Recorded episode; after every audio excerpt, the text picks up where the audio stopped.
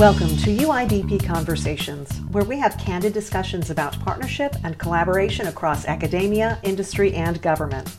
I'm Sandy Maw with UIDP, and today I'm joined by Quincy Quick, Associate Vice President of Research and Sponsored Programs and Chief Research Officer at Tennessee State University. Welcome, Dr. Quick.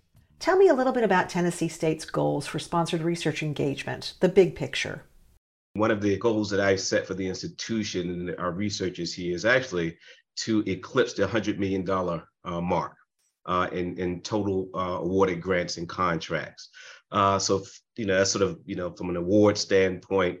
But then I think also from a societal standpoint, I mean, we really want to be able to broaden our capacity and the capabilities to perform and deliver application-based research uh, here at Tennessee State. Uh, and so that the research being done, of course, will have more of a broader uh, societal impact and benefit. What are some of the challenges you and other R2 HBCUs face in the research space? Well, let me say this. I mean, we kind of get asked that question a lot as HBCUs. I don't, I, I, think all research institutions have issues and have problems, and they will all probably be very similar.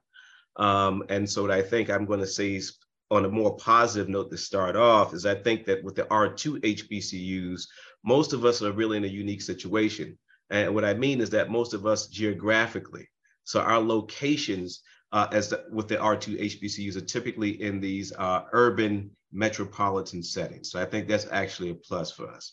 Now, specifically as it relates to, you know, some challenges, I mean, this is sort of, um, you know, boilerplate, you know, bread and butter challenges. We just don't have um, enough funding to support capital projects um, to build new, uh, well, actually to improve our existing uh, research infrastructure and then actually to build new physical research space. I think that's one across the board. We actually um, need more physical research space. And I think we're actually in a really good situation. That's why I said I want to be more upbeat and positive because what's happened here recently, as you're probably aware of, is that the state is going to allocate $250 million uh, to improve um, the facilities and the research facilities here at Tennessee State. We actually are going to have some of those needs kind of addressed here uh, starting pretty soon. What can you share about Tennessee State that's unique, something you want people to know? I think Tennessee State University is one of those institutions that is sort of forgotten about. And it's unfortunate because it's, it's, it's one of those things that we really are a diamond in the rough. We are in, uh, in Nashville which is probably on many people's lists the fastest growing metropolitan city in the United States. And we are in an HBCU in the city of Nashville, um, where we have in a one mile radius two other HBCUs, one a medical school, which is Meharry Medical College, and then also Fisk uh, University. So I think we have a unique uh, ecosystem here um, in Nashville with HBCUs that we're surrounded by other uh, PWIs that we're partnering with, such as Vanderbilt University, Vanderbilt University Medical Center. Uh, you have Belmont here. Um, you have Lipscomb here.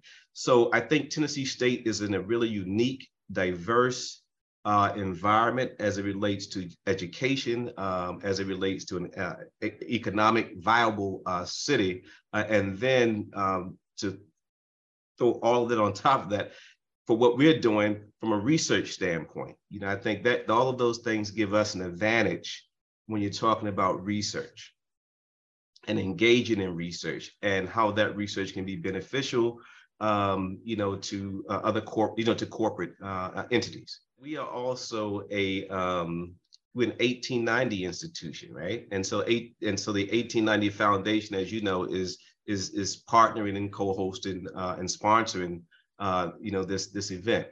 But we're an urban land grant, you know, which means we're right in the middle of, you know, again, these major metropolitan areas, but we are, you know, uh, have a predominantly uh, agriculture presence uh, at Tennessee State in a metropolitan urban uh, area. So that makes Tennessee State really unique, gives us a really um, different footprint, you know, than most, not just most HBCUs, but most institutions, academic institutions in general what this platform is going to do is going to afford us again the opportunity to really engage with other corporate and industry partners. But I think also, and this doesn't get talked about enough, is that you know HBCUs have a unique history, um, and as a part of that early history, I think we were really um, partnering with each other. We really had no choice. I think we were collaborating with each other. But as time has gone on, I think HBCUs have gotten out of the business of actually partnering with each other. So I think in addition to partnering with the corporate and industry partners, I think this uh, platform will actually help HBCUs uh, further broaden our collaborations with each other. And we do have some, but I think, you know, because we have, you know, our institutions are so similar. Uh, they're, you know, we're not all the same, but they're very similar. Um, but we, it allows us another form, another platform that we can actually continue to form more partnerships and broaden our partnerships with each other. Thank you to Quincy Quick, Associate Vice President of Research and Sponsored Programs and Chief Research Officer at Tennessee State University, for joining us today for UIDP Conversations. UIDP supports professionals at top tier innovation companies and world class universities build better partnerships. Learn more at uidp.org.